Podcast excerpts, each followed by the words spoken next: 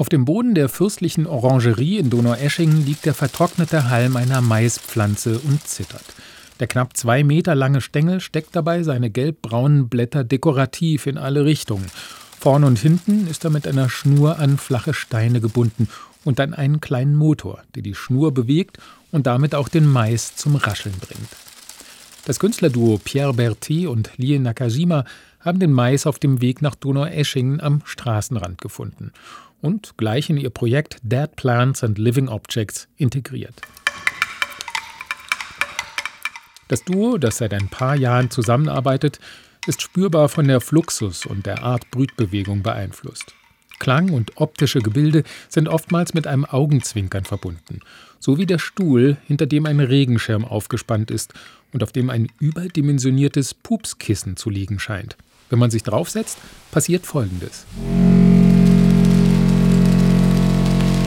Der tiefe Ton kommt von einem Plastikrohr, das mit dem Kissen verkabelt ist. Dann beginnt sich der Schirm zu drehen und darüber gespannte Schnüre produzieren einen regenähnlichen Sound.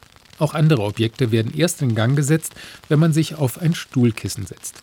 Interaktiv will Pierre Berthet das aber nicht nennen. The chair, yes, it's fun because it's kind of people used to call interactive. But it's rather interpassive. Eigentlich ist es eher interpassiv. Man muss nur da sitzen, ruhig sein und zuhören. Das Sitzen hilft einem dabei, sich konzentriert dem Klang zu widmen. Ein Stockwerk höher ist man aufgefordert, sich zu bewegen. Hier gibt es keine Stühle, aber eine Flucht von mehreren Räumen und ebenfalls tiefe Töne. In jedem Raum hängen bzw. stehen zwei bis drei dicke Ballons, die mit Helium gefüllt sind. Durch die gelblichen Fenster der Orangerie in warmes Licht getaucht. Über eine Schnur sind sie mit einem Mini-Lautsprecher verbunden, der sie am Wegfliegen hindert. Der estnische Komponist Raul Keller hat die Ballons über diese Lautsprecher in sehr tiefe Schwingung versetzt was direkt unter dem Ballon richtig laut dröhnt. In der Bewegung von Raum zu Raum ergibt sich eine wunderbar schwebende, auch körperlich subtil spürbare Klangkomposition mit dem Titel Light Orange Intervention.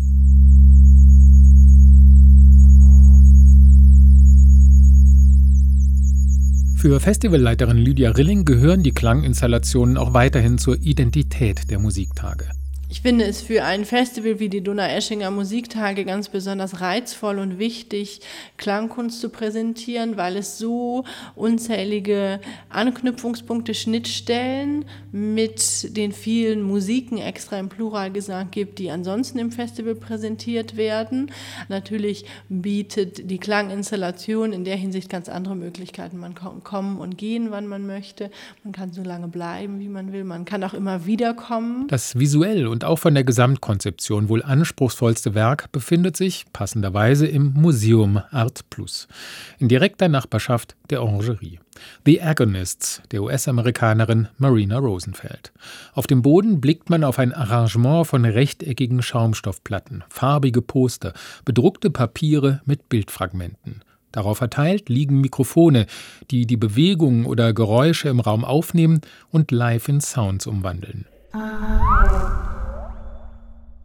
Für die Künstlerin ist es eine Auseinandersetzung mit früheren Werken, visuelle und akustische Spuren, mit denen die Betrachtenden in Verbindung treten können.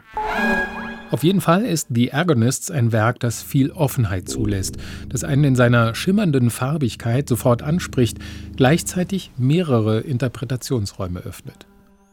Vom Museum sind es dann durch den beschaulichen Schlosspark nur ein paar Meter bis zum Fischhaus, gelegen direkt an der Brigach, neben Kiesweg, Laubbäumen und Enten. Yoko Akama kontrastiert die Idylle mit lauten, geräuschhaften Tönen. Ihre Idee geht von der Dunkelkammer aus. Der schmucklose Raum mit rohem Estrich, der von außen an einen kleinen Tempel erinnert, ist aber vom Tageslicht erhellt. Zwei Schalen zur Fotoentwicklung stehen links und rechts. Fotos sind an den Wänden auf Schnüre geklemmt.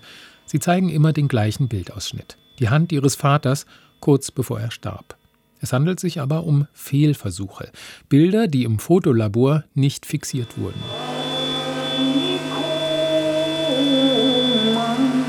Für die Künstlerin ist der Raum auch sowas wie ein Labor der verblassenden Erinnerungen und er dient zur Reflexion der eigenen Familiengeschichte als Kind eines koreanischen Immigranten in Japan.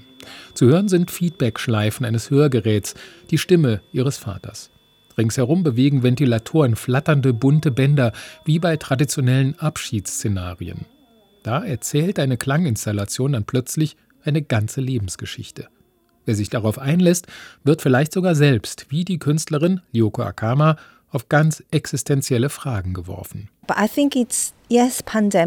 Vielleicht ist es die Erfahrung mit Corona oder auch das Alter, dass ich mir sage, du könntest jeden Moment sterben oder schwer krank werden. Also, warum mache ich Kunst? Kann ich sprechen, worüber ich will? Kann ich auch politisch sein mit meiner Form abstrakter Kunst?